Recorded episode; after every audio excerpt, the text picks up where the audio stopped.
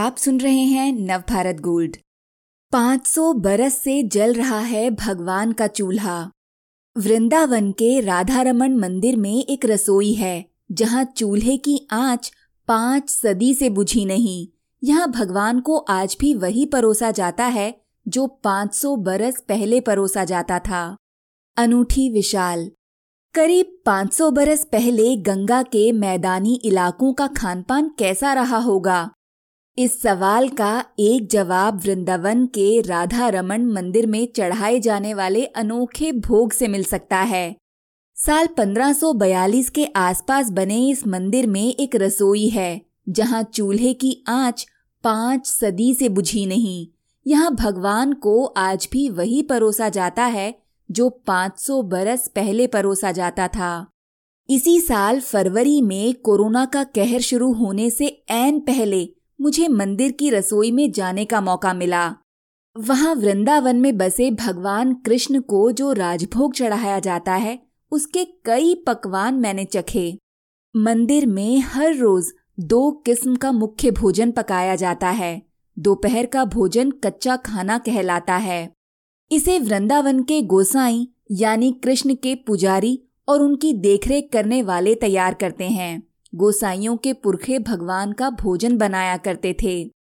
इनकी बाद की पीढ़ियों ने भी प्रभु की सेवा की इसी परंपरा को बनाए रखा, वो भी सारे रीति रिवाजों का कड़ाई से पालन करते हुए।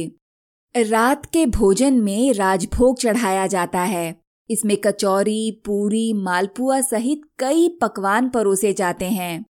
ये सभी घी में पकाए जाते हैं और इसे पक्का खाना बोलने का रिवाज है।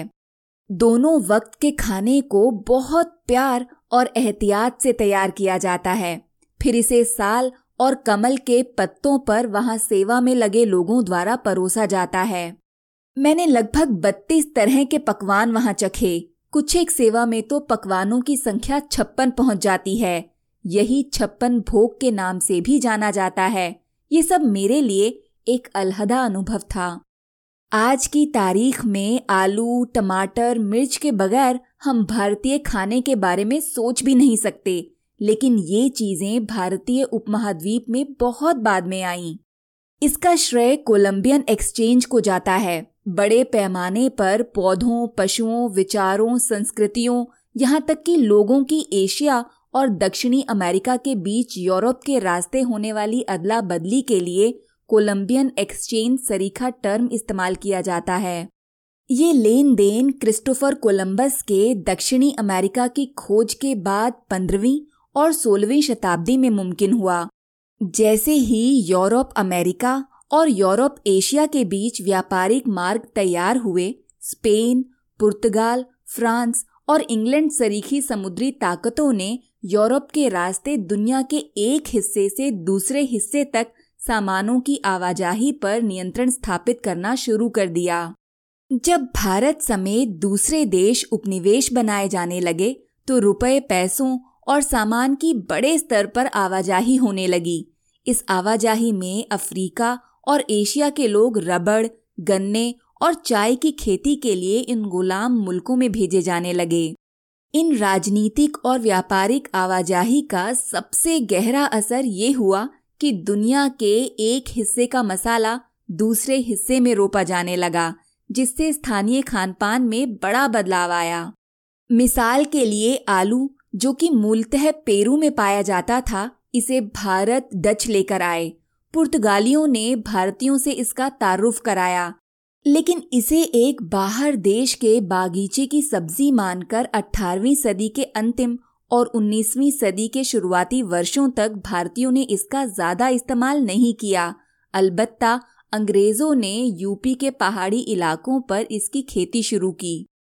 आज समोसे में भरे जाने वाला, पकौड़े के रूप में तले और हर मौसमी सब्जी की सोहबत में बहुत विनम्र बैठा रहने वाला हमारा आलू पूरी की पूरी 19वीं सदी ही नहीं, 20वीं सदी के शुरुआती वर्षों में भी घरों में किसी काम का नहीं माना जाता था।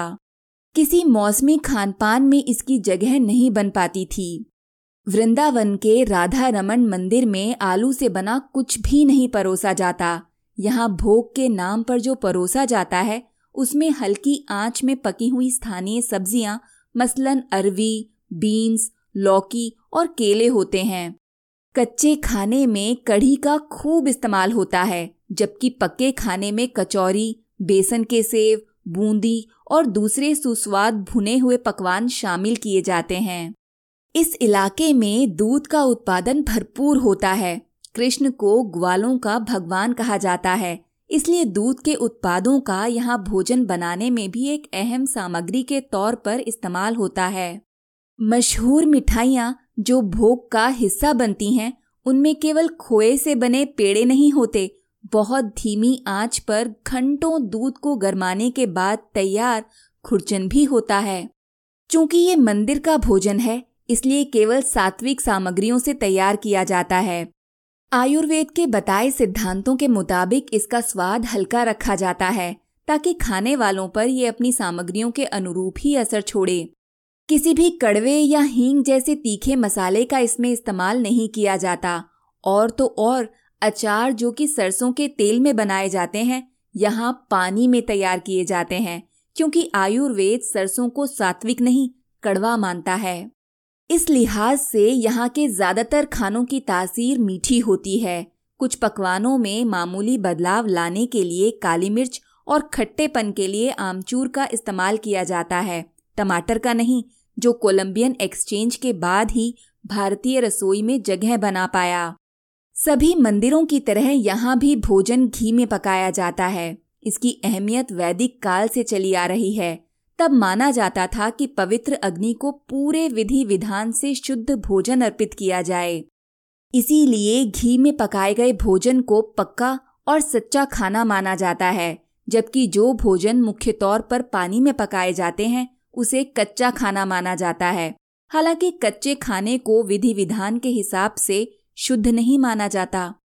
दाल, कढ़ी और दूध भात ये सब कच्चा खाना है, जबकि खीर पक्का खाना, क्योंकि इसे तैयार करते हुए पहले चावल को घी में भूना जाता है और तब दूध मिलाया जाता है, फिर पूरी, कचौरी और दूसरे भुने हुए आइटम्स। पुराने ज़माने में भारतीय घरों में कच्चा और पक्का खाने का चलन बड़ा आम रहा। परिवार के लोग कच्चा खाना लंच में और पक्का खाना डिनर में लेते थे। अब हम इसका पालन अपने घरों में भले ना करते हों, लेकिन मंदिरों में पुराने रिवाज एक जीवित परंपरा की तरह कायम हैं। इस तरह के और दिलचस्प पॉडकास्ट सुनने के लिए विश्व की सर्वश्रेष्ठ Hindi infotainment service Navbharat gold पर लॉगिन कीजिए। गोल्ड के पॉडकास्ट का खजाना मिलेगा नवभारतगोल्ड.com पर।